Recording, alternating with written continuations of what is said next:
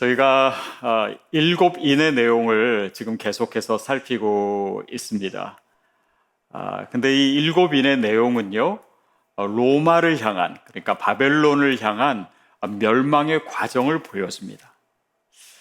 그런데 그 멸망의 과정이 어, 바벨론에게는 그렇지만 우리 크리스천은요, 그 말씀을 통해서 소망을 봅니다. 왜냐하면 그 말씀 속에 숨겨진 이 세상과 상황을 이기는 능력에 대해서 주님께서 우리에게 말씀하고 계시기 때문이에요. 그래서 어, 첫 번째 인을 통해서는 두려움이 아니라 우리가 소망의 능력을 어, 가져야 된다. 또 어, 두 번째 인을 통해서는 분열되고 또 내분하는 그런 싸움이 아니라 화평의 능력이 있을 때 우리가 이 상황과 또 어, 악한 세력들을 이길 수 있는 능력을 소유하게 어, 되므로 우리가 소망을 어, 가질 수 있다라고 나눴습니다. 오늘은 우리에게 주시는 나눔의 능력 이고 또 욕망을 제어하는 그런 능력입니다. 오늘 본문 말씀 다시 한번 같이 본문을 생각하면서 읽도록 하겠습니다. 시작. 셋째 인을 떼실 때 내가 들으니 셋째 생물이 말하되 오라 하기로 내가 보니 검은 말이 나오는데 그 탄자가 손에 저울을 가졌더라. 내가 내 생물 사이로부터 나는 듯한 음성을 들으니 이르되 한 데나리온의 밀 한 되요 한 데나리온의 보리 석 대로다. 또 감남류와 포도주는 해치지 말라 하더라. 자, 세 번째 인에서도 여전히 말이 나옵니다. 근데 이 말의 색깔이 검은색이에요. 어, 유대 문학에서 이 검은색은 어, 어떤 의미를 갖냐면 가뭄이나 기근을 얘기합니다. 어, 또 죽음을 얘기하기도 하죠. 근데 그 뒤에 보면은 어, 그 말탄자가 손에 뭘 가졌냐면 저울을 가지고 있습니다. 어, 저울이라고 하는 것은 어, 뭔가 무게를 재고 또 계산하고 어, 뭔가 이렇게 경제에 연관된 아, 그런 표현입니다. 그래서 이, 어, 이두 표현을 우리가 같이 봤을 때 이 재앙의 의미는 뭐냐면 뭔가 경제적인 재앙이 임할 것이다 라고 하는 것을 어, 가르쳐 주는 것입니다. 그 뒤에 내용을 보면요. 어, 밀한 되에 한 데나리온이고 보리 석 되에 한 데나리온이다. 이렇게 나와 있어요. 근데 이제 학자들이 연구를 해보니까요, 어, 이 어, 곡식의 가격이 어, 그 당시에 어, 그 가격을 이제 계산해 보니까 평소보다 최소한 8배에서 20배 이상이 높은 거예요. 그러니까 굉장히 큰 인플레이션이 일어난 것입니다. 아, 왜 이렇게 가격이 올랐을까? 그래서 혹시 그 즈음에 뭐 어, 기근이나 이렇게 자연재해나 이런 것들이 있었나 해서 이제 학자들이 어, 역사적으로 그걸 살펴봤는데 어, 그런 것이 없는 거예요. 어, 그런데 왜 이렇게 물가가 올랐을까요? 어, 그 힌트가 바로 2절 마지막 부분에 있습니다. 아, 뭐라고 나왔냐면 감남유와 그러니까 올리브유와 포도주는 해치지 말라 하더라. 이것이 무슨 의미냐면요. 그 당시에 이제 농경지가 있었습니다. 근데 아, 보리나 밀은 이제 사람들이 주식으로 먹는 건데 그거를 심으면은 그 수확을 해봤자 크게 남는 것이 별로 없는 거예요. 근데 보통 땅을 가진 사람들이 누굽니까? 부자들이죠. 그 부자들은 아, 밀이나 뭐 보리를 심는 대신 아, 올리브 나무, 감람 나무를 심고 또 포도 나무를 심으면 그 수확으로 훨씬 더 많은 돈을 벌 수가 있는 것입니다. 그러니까 부자들이 어, 이런 그 보리나 밀 대신 계속해서 그렇게 감람나무와 포도나무를 계속해서 하니까 어떻게 되겠습니까? 실제로 사람들이 어, 평소에 먹어야 되는 밀과 보리는 품귀 형상이 일어나게 된 거예요. 그러니까 가격이 오르게 된 것입니다. 그래서 가난한 사람들은 그냥 뭐 고급 음식 아니더라도 그렇게 어, 매일매일 먹을 수 있는 양식을 싼 가격에 공급받아야 되는데 그러지 못하니까 더 어렵게 된 것입니다. 그러니까 부익부 빈익빈 현상, 아, 빈익빈 현상이 어, 더 일어나게 된 것이죠. 아, 그것이 바로 어, 로마가 멸망하는 데 있어서 그 재앙의 내용이었다라고 합니다. 그 당시에 도미시안 황제가 그래서요 92년에 이제 포도 그 나무를 더 이상 재배하지 못하도록 그러니까 한 반 정도만 하도록 칙령을 내렸습니다. 근데 귀족들이 반대해가지고 그 칙령을 철회했다라고 하는 역사적 기록이 있어요. 어쨌든 이렇게 부자는 더 부자가 되고 가난한 사람들은 그냥 평소에 먹어야 되는 이런 아, 음식도 해결하지 못하는 그런 상황 자체가 재앙이다라고 하는 것이고 그것이 당시에도 그랬고 또 오늘을 살아가는 우리에게도 이런 현상이 하나님께서 악한 세력을 심판하시는 모습으로 나타날 수 있다라고 하는 것입니다. 실제로 그런 모습이 우리가 살아가는 현실에 이 역사 가운데 얼마나 많이 보이고 있습니까? 지금 현재요, 인류의 그 인구가 한 77억 됩니다. 근데 그 중에 8억이 넘는 사람들이요, 극심한 가난 가운데 있습니다. 하루에 1달러 90센트 이하로 살아가는 사람들이에요. 그러니까 그 사람들이 늘 배고픈 가운데 잠이 들고 어, 어려움을 겪고 있고요. 그 기근으로 인해서, 기아로 인해서 어, 하루에 3만 명 이상이 그 기근과 기근으로 인한 질병으로 죽고 있다라고 합니다. 특별히 어린 아이들은요, 매초 우리가 지금 이 설교를 듣고 있는 이 순간에도 5초당 어, 한 명씩 죽고 있어요. 그러니까 아, 아닙니다. 5초당 한 명이 아니라 1초당 다섯 명이 죽고 있어요. 그러니까 얼마나 많은 아이들이 이 배고픔으로 인해서 또한 그로 인한 질병으로 인해서 죽고 있는지 아, 모릅니다. 자, 그런데 이렇게 뭐 어, 물질적으로 또 경제적인 어려움, 이런 배고픔, 어, 이것만이 가난한 사람의 고통이 아닙니다. 그것보다 훨씬 더 어, 정신적으로 또 사회적으로 또 여러 어, 인간의 삶에 총체적으로 고통을 당하고 어, 있습니다.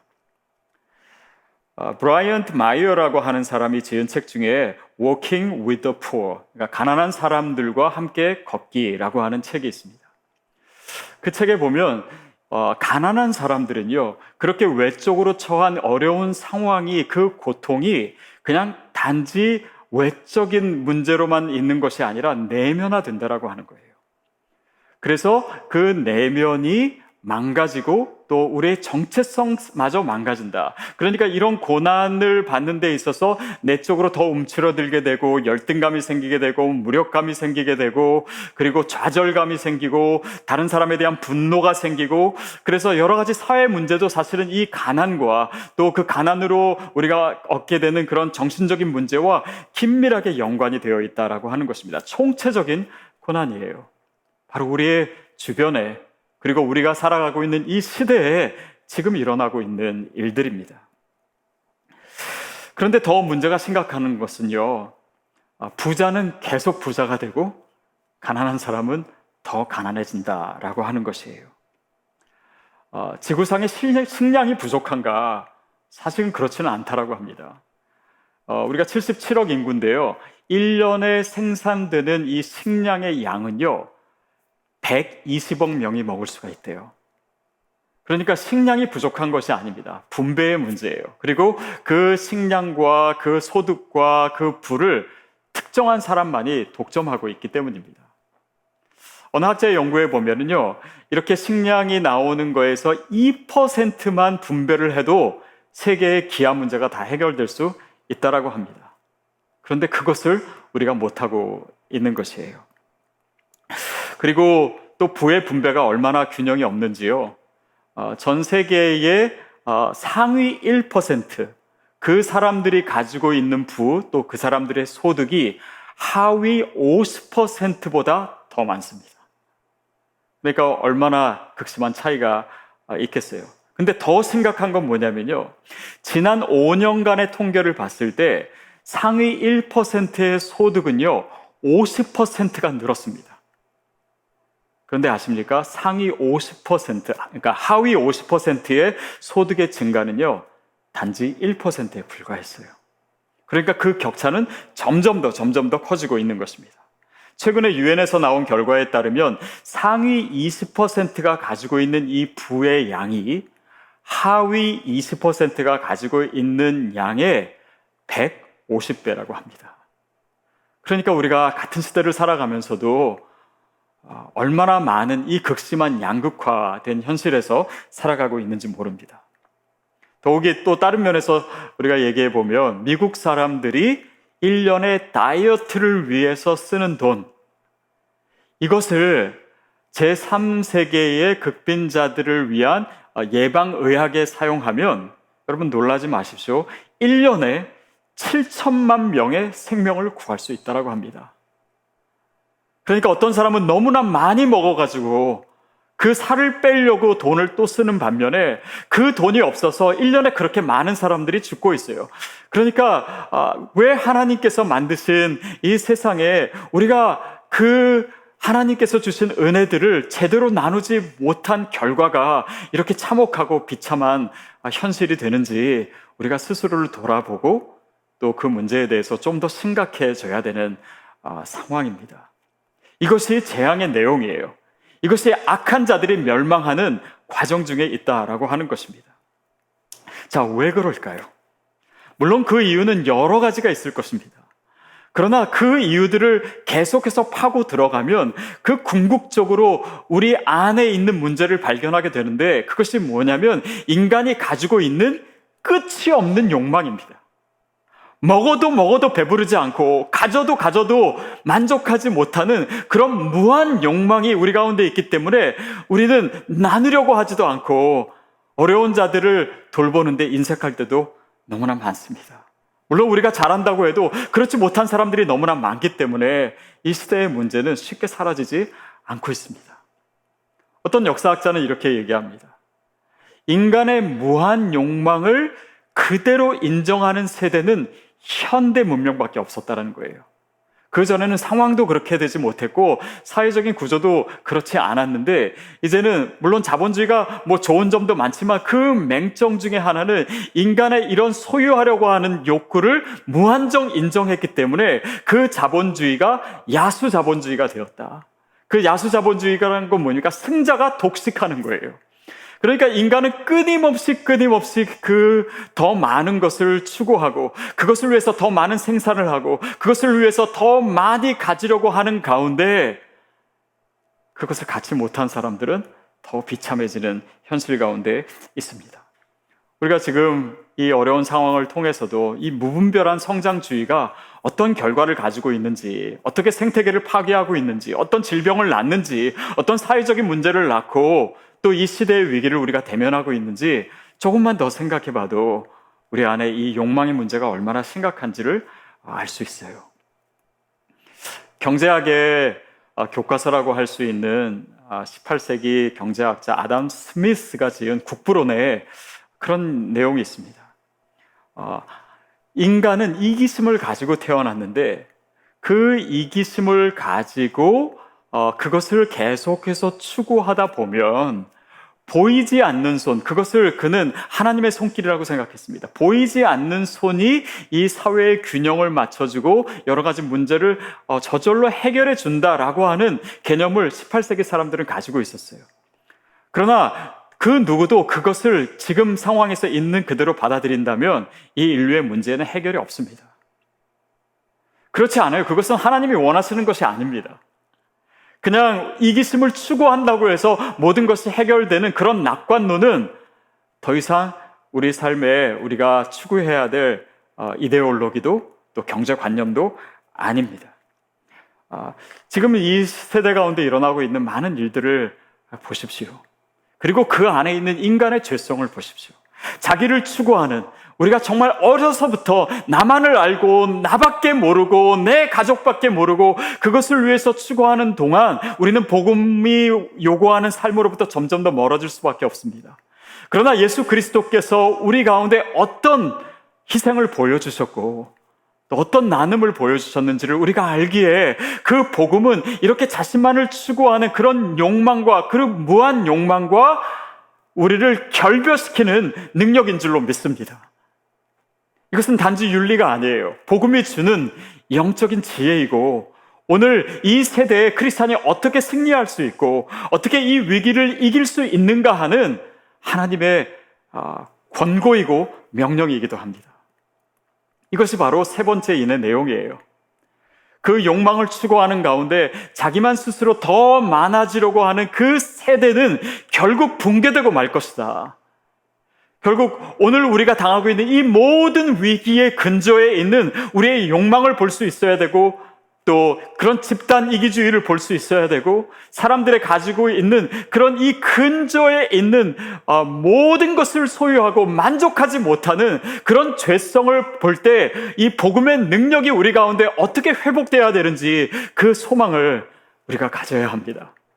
저는 저와 여러분에게 그 복음의 능력이 이미 있는 줄로 믿습니다. 그것은 욕망을 이기는 능력이에요. 결국 우리가 어떻게 그 욕망을 이길 수 있을까요? 어떻게 우리 스스로를 다스릴 수 있을까요? 여러분, 죄인된 인간에게는 그 방법이 없습니다. 그러나 말씀 안에는 있습니다. 우리가 너무나 쉽게 생각할 수 있듯이 우리 크리스찬은 어떤 상황에 있든지 스스로 만족할 수 있는, 즉, 자족할 수 있는 능력을 가져야 됩니다. 아, 그것이 사도 바울이 깨달은 것이죠. 내게 능력 주시는 자 안에서 뭐든지 할 수 있다라고 하는 것은 단지 우리가 그냥 어, 긍정적으로만 생각하면 모든 것을 할 수 있다가 아니라 우리가 아, 풍부에도 처할 수 있고 가난함에도 처할 수 있는데 우리가 가난하고 어려운 상황에서조차 만족할 수 있다면 그것이 바로 이 상황과 세상을 이기는 능력이 된다라고 하는 것입니다. 여러분 사람은요 절대 스스로 만족하지 않습니다. 그것이 우리의 죄인된 본성이기 때문이에요. 전도서 6장 7절에서 이렇게 얘기합니다. 사람의 수고는 다 자기의 입을 위함이나 그 식욕은 채울 수 없느니라. 그 식욕은 채울 수 없느니라. 더 가져도 더 먹어도 우리는 계속 배가 고파요. 마치 모기에 물리면 그 가려움을 긁어도 긁어도 어, 계속해서 간지럽듯이 우리가 가지고 있는 이 어, 욕망의 가려움은요, 인간 스스로 해결할 수가 없습니다. 그러나 우리가 주님 안에 거할 때, 그 주님으로 인해서 만족할 때, 주님이 주시는 그 풍성한 은혜, 그 복음의 은혜, 그 구원의 은혜 가운데 우리가 더 깊이 거할수록 오늘 이 상황에서 주시는 하나님의 은혜를 체험할 수 있습니다. 그 복음의 은혜를 체험하면 오늘 우리를 스스로 잠식하는 이 욕망의 어, 웅덩이에서 우리가 나올 수 있게 됩니다. 어느 한 사람이 어, 이제 영성을 어, 쌓기 위해서 어느 수도원에 갔습니다. 근데 수도원이니까 뭐 제대로 갖춰진 것이 별로 없고 그냥 가장 기본적인 것만 갖춰져 있었겠죠. 근데 거기서 이제 안내하는 사람이 그에게 이렇게 얘기했대요. 뭐 필요한 거 있으면 말씀하십시오. 그렇게 얘기한다면 뭐라고 했냐면 아, 그렇게 말씀하시면 제가 그것 없이도 살아갈 수 있는 방법을 가르쳐 드리겠습니다. 여러분, 사실 우리가 이 코로나 사태로 인해서 여러 가지 불편하고 또 평소와 다른 삶을 살고 있는데, 아, 여기서 우리가 훈련받는 것이 분명히 있습니다. 그것 없이도 살아갈 수 있는 것을 우리가 배우고 있어요. 여러분, 우리 안에 모든 것이 다 채워져야지만 만족하고 행복할 수 있는 존재가 아닙니다. 그러나 오늘 우리가 하나님의 말씀을 우리가 세상의 떡이 아니라 하나님의 말씀으로 사는 존재임을 우리가 알 수 있다면 또 그것을 체험할 수 있다면 우리에게 점점 더 강한 영적인 능력이 생길 줄로 믿습니다. 그럴 때 이 상황을 우리가 어, 이길 수 있는 것이죠. 그래서 물론 우리가 조금 가졌을 때도 어, 만족하기가 쉽지 않습니다. 그러나 기억하십시오. 우리가 더 많이 가졌을 때는요, 더 만족하기가 쉽지 않습니다. 그래서 오늘 우리의 삶 속에서 오늘 감사할 수 있고, 이 복음 안에 거하는 사람은 하나님의 은혜를 늘 생각할 수밖에 없기 때문에 오늘 그 은혜의 바다 가운데 있기 때문에 하나님의 은혜가 나를 둘러싸고 있기 때문에 지금 처해진 바로 이 상황에서 무언가 더 채워지지 않아도 오늘 감사할 수 있고 오늘 주님을 찬양할 수 있는 그 능력이 있는 줄로 믿습니다. 오늘 저와 여러분에게 그 능력이 체험되기를 축복합니다. 그 다음에는요, 우리가 나눌 수 있는 능력이 있으면 이 상황을 이길 수 있습니다. 어, 몇년 전 이야기입니다. 저희 아들이 학교에서 어 이제 점심 시간이 됐는데 그날 이제 점심 그 메뉴로 그그 돼지고기가 나왔다라는 거예요. 근데 어, 자기 친구 중에 이제 이슬람권 아이가 하나 있는데 그 아이는 이제 돼지고기가 나오니까 어, 그 점심을 못, 먹지를 못했습니다. 저희 아들이 어, 기특하게도 어, 자기가 평소에 이제 아껴 먹으려고 그 락커에 두었던 초코파이가 하나 있었대요. 그래서 어, 그것을 그 이슬람 친구에게 나눠줬더니 그 아이가 큰 감동을 받았다라고. 그래서 그 얘기를 하길래 제가 정말 어, 잘했다라고 칭찬했습니다. 네가 어, 초코파이의 위상을 이슬람권에 알렸구나. 그리고 너로 인해서 그 아이가 아, 예수 믿는 아이의 사람에 대해서 좀 다르게 생각할 수도 어, 있었을 거다 얘기를 했어요.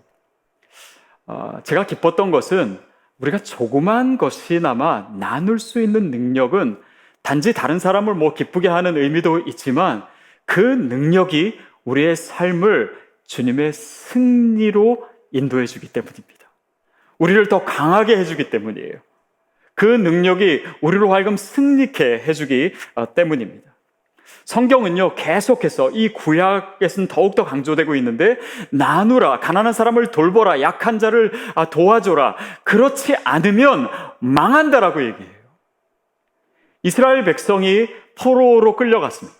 근데 선지자들을 통해서 하나님께서 계속 말씀하셨던 그 포로된 이유가 뭔지 아십니까? 첫 번째는 우상숭배입니다. 그런데 두 번째가 뭐냐면 약한 자들을 너희가 돌보지 않았기 때문이다. 주님은 그렇게 얘기하세요. 그리고 그 문제를 주님은 굉장히 심각하게 얘기하고 계십니다. 이사야 1장에 보면은 이스라엘 백성들이 절기를 지키고 안식일을 지키고 뭐 제사를 드리고 하는데 하나님께서 그것을 받지를 않으세요. 내가 눈을 가리우겠다. 너희는 내 마당만 밟을 뿐이다. 내가 역겹다라고 얘기하시면서 그렇게 느끼시는 이유를 뭐라고 얘기하시는지 아십니까? 너희가 객과 고아와 과부를 돌아보지 않았기 때문이다. 그게 이유예요. 거기에는 이유가 있습니다. 이사야 말씀을 통해서 우리가 보는 것은요, 하나님은요, 약한 자들을 학대하는 자들을 미워하십니다. 그런데 그것이 전부가 아니에요. 하나님이 어, 말씀하시는 그 내용을 보면요. 그는 단지 약하고 가난한 자를 학대하는 자를 미워하실 뿐 아니라 그들을 도와주지 않고 아무것도 하지 않는 이스라엘 백성들을 향해서 하나님은 분노하고 계셨습니다. 더 궁극적인 이유를 살펴보면요. 하나님은요, 그 가난한 자들과 자신을 일치시키고 계세요. 동일화시키고 계세요. 그것이 바로 잠언 말씀에 있는데요. 잠언 14장 31절 말씀을 보도록 하겠습니다. 함께 읽겠습니다. 시작. 가난한 사람을 학대하는 자는 그를 지으신 이를 멸시하는 자요. 궁핍한 사람을 불쌍히 여기는 자는 주를 공경하는 자라. 여러분 이 말씀 놀랍지 않습니까? 가난한 사람을 학대하는 자는 그를 지으신 이를 멸시하는 것이고 또 궁핍한 자를 불쌍히 여기는 자는 주를 공경하는 것이다. 여러분 예수님께서는요 마태복음 25장에서 이 말씀을 더 노골적으로 하고 계십니다. 지극히 작은 소자에게 한 것이 곧 나에게 한 것이고 그들에게 어, 하지 못한 것이 나에게 하지 않은 것이다. 그러니까 예수님께서 가난한 자와 자신을 동일시하시고 주님이 그들 가운데 계셨다라고 하는 것을 우리에게 알려주고 계십니다. 여러분, 이것은 단지 우리가 뭐 어려운 사람은 도와줘야 된다라고 하는 윤리를 얘기하는 것이 아닙니다. 하나님은요, 지금 이 세대가 어떻게 붕괴될 것인지 그 모습을 얘기하시기 위해서 이 말씀을 하고 계시고 동시에 우리 크리스천의 관점에서는 우리가 이 상황과 이 시대와 이 악한 자들을 어떻게 이길 수 있고 또 이 가난한 시대를 이 어려운 시대를 우리가 어떻게 극복할 수 있는가의 관점에서 이 말씀을 하고 계세요. 하나님의 원리는요. 우리가 나눌 때 더 풍성하게 되는 비밀을 얘기하고 계십니다. 이것이 창조의 원리이고 이것이 복음의 원리예요. 하나님의 창조를 보십시오. 아, 중세학자들은요, 하나님의 창조를 자신의 본성을 나눠 주시는 것으로 어, 이야기했습니다. 아, 그렇습니다. 하나님께서는요, 자신을 나누심으로 우리를 창조하셨어요. 그래서 우리가 하나님의 형상을 가지고 있죠. 그의 본성을 가지고 있습니다. 그런데 그분은 그 본성을 나눌수록 이 창조의 세계는 더 확대됩니다. 다시 말하면 우리 삶에 있어서 중요한 것들을 나누면 나눌수록 우리의 삶의 영향력은 더 확장되는 것이에요. 더 풍성해지는 것입니다. 하나님의 더 놀라운 은혜가 바로 그 비밀 가운데 있어요. 이것은 단지 우리가 남을 도우면 더 잘 산다라고 하는 원리가 아니라 창조의 비밀이고 복음의 비밀이고 이 시대를 이 상황을 이기는 하나님의 방법인 줄로 믿습니다. 우리가 그것을 깨달을 수 있다면 우리가 지금보다 더 아름답고 더 풍성한 삶을 아, 분명히 살 수 있습니다. 이 비결을 주님은 우리에게 가르쳐 주고 싶으신 거예요. 또 한 가지 우리가 더 기억해야 될 것은 아, 이 우리 안에 있는 이 무한한 욕망을 어떻게 다스릴 수 있을 것인가. 그 중요한 비결은요, 우리가 마땅히 구하고 바라고 욕망해야 될 것을 욕망하는 것입니다. 그리고 그때 우리가 강해질 수 있어요. 우리가 승리할 수 있고 어, 이길 수가 있습니다. 제가 어느 강의에서 들은 이야기인데요. 아, 사자가 아, 라이언이 인류 역사에 출현한 지가 약 아, 아, 600만 년 정도 된다고 합니다. 그러니까 어, 지구상의 어떤 종보다도 굉장히 어, 오랫동안 그 멸종하지 않고 어, 살아온 동물이 바로 사자예요. 근데 어, 사자가 뭐 새끼를 많이 낳는 것도 아닌데 어떻게 그렇게 멸종하지 않을 수 있느냐? 그 동물 학자들에 의하면은 이 사자의 그 사회적 시스템에서 나타나는 굉장히 중요한 특징이 있다라고 합니다. 그건 뭐냐면 사자는요 이렇게 혼자 다니다가도 어, 여러 무리가 함께 사냥을 하고 있는 것을 보면요 거기 가서 도와준다라는 거예요. 그리고 꼭 거기서 잡은 뭐 사냥감을 같이 먹지 않더라도 어, 도와준 다음에 슬그머니 거기서 빠져나오는 사자들을 우리가 어, 뭐 TV나 또 영상을 통해서 어, 자주 볼 수 있습니다.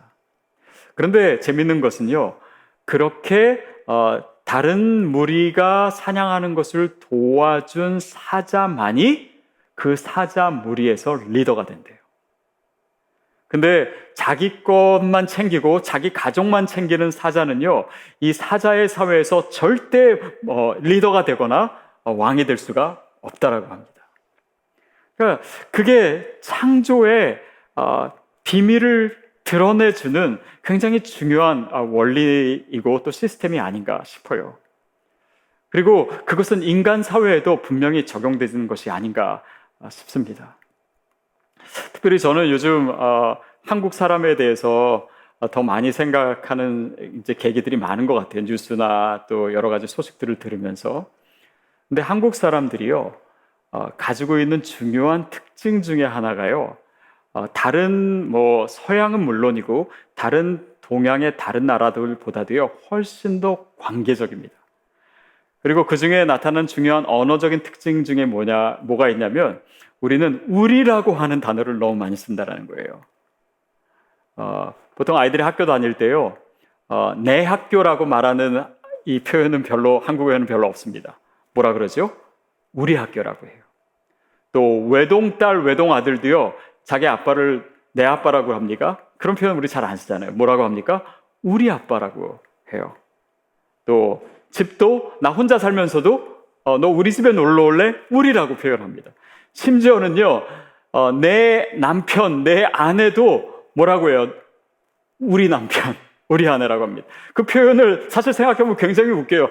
아, 남편이나 아내는 공동으로 누가 가지는 것이 아닙니다. 그러나 우리 표현 속에 그런 것이 있다라고 하는 것은 우리는 이 공동체 안에서 살아왔고 관계를 중요시하고 뭔가 이 개인주의적이고 이기적인 것보다는 우리가 서로 공존하고 함께 소유하고 함께 누리는 것에 대해서 훨씬 더 이 내적인 에너지와 또 그런 문화가 많은 그런 민족이라는 거예요. 저는 그것이 아주 잘 드러난 어, 사건이 이번에 코로나 바이러스로 인해서 한국이 어려울 때 한국 국민들이 보여준 모습이 아닌가 싶습니다. 서로 도와주고 어, 필요한 것이 있어도 양보하고 희생하고 어, 이런 공동체적인 문화, 그러니까 경쟁이 아니라 공존할 수 있는, 경쟁력이 아니라 공존력이 우리의 민족 가운데, 우리의 나라 가운데 강했기 때문에 이 위기를 이길 수 있는 것이에요. 여러분, 사람이 자기만 알고 욕심을 부리면요, 약해지게 되어 있습니다. 그런데 다른 사람을 도와주는 사람은요, 더 강해질 수가 있어요. 물론 저는 미국을 위해서 기도하고 또 미국도 사랑합니다만은 이번에 코로나 바이러스 사건이 나오고 뉴스에 어, 미국 사람 중에 이렇게 아시아 민족들에 대한 혐오를 드러내고 이런 소식을 들으면서 굉장히 실망스러웠습니다. 그런데 지금 미국의 상황을 보면 지금 이 미국이 당하고 있는 이 어려움 가운데는 단지 이런 바이러스의 문제가 있지만 이렇게 확산되는 데는 분명히 그런 시민 의식과 공동체 의식과 공존할 수 있는 그런 포용하는 그 모든 능력이 상실되었을 때 우리가 얼마나 취약하게 되는지를 여실히 드러내고 있는 것입니다. 우리에게 어떤 능력이 필요합니까? 어떤 능력이 있어야 이 상황을 이길 수 있습니까? 이 마지막 세대를 살아가는 우리에게 멸망하고 있는 이 붕괴되고 있는 이 모든 현실 가운데 어떻게 우리가 이 세상 가운데 소망을 줄 수가 있습니까? 바로 그 비밀이 우리의 욕망이 아니라 그것으로 인해서 공존하고 도와주고 나눠주고 그것을 통해서 얻어지는 우리 삶의 선한 영향력에 있다라고 저는 믿습니다. 그러니까 대한민국이 요즘 얼마나 많은 나라에 영향력을 미치고 있습니까? 결국 우리가 간절히 크리스찬으로서 원해야 되는 것은 우리의 어떤 욕심을 채우는 욕망이 아니라 이 선한 영향력을 위한 열망이 저와 여러분에게 있게 되기를 바랍니다. 그것이 크리스찬에게 필요한 것이에요. 오늘 이 위기 상황에서 우리가 간절히 구해야 되는 것도 바로 그것입니다. 왜냐하면 우리의 인생의 목적과 우리의 존재의 목적과 우리의 모든 관계의 목적이 바로 하나님 나라를 위해서 우리가 가져야 되는 이 선한 영향력에 있기 때문이에요. 그래야 이 땅에 소망을 줄 수 있기 때문입니다. 그래야 우리가 이 상황과 이 시대를 이길 수 있기 때문이에요. 그래야 우리가 이 멸망하는 이 세대 가운데 함몰되지 아니하고 이 가운데 소망의 노래를 부를 수 있기 때문입니다. 그것이 바로 복음이 주는 능력이에요. 복음이 주는 세상과 다른 거룩의 능력입니다.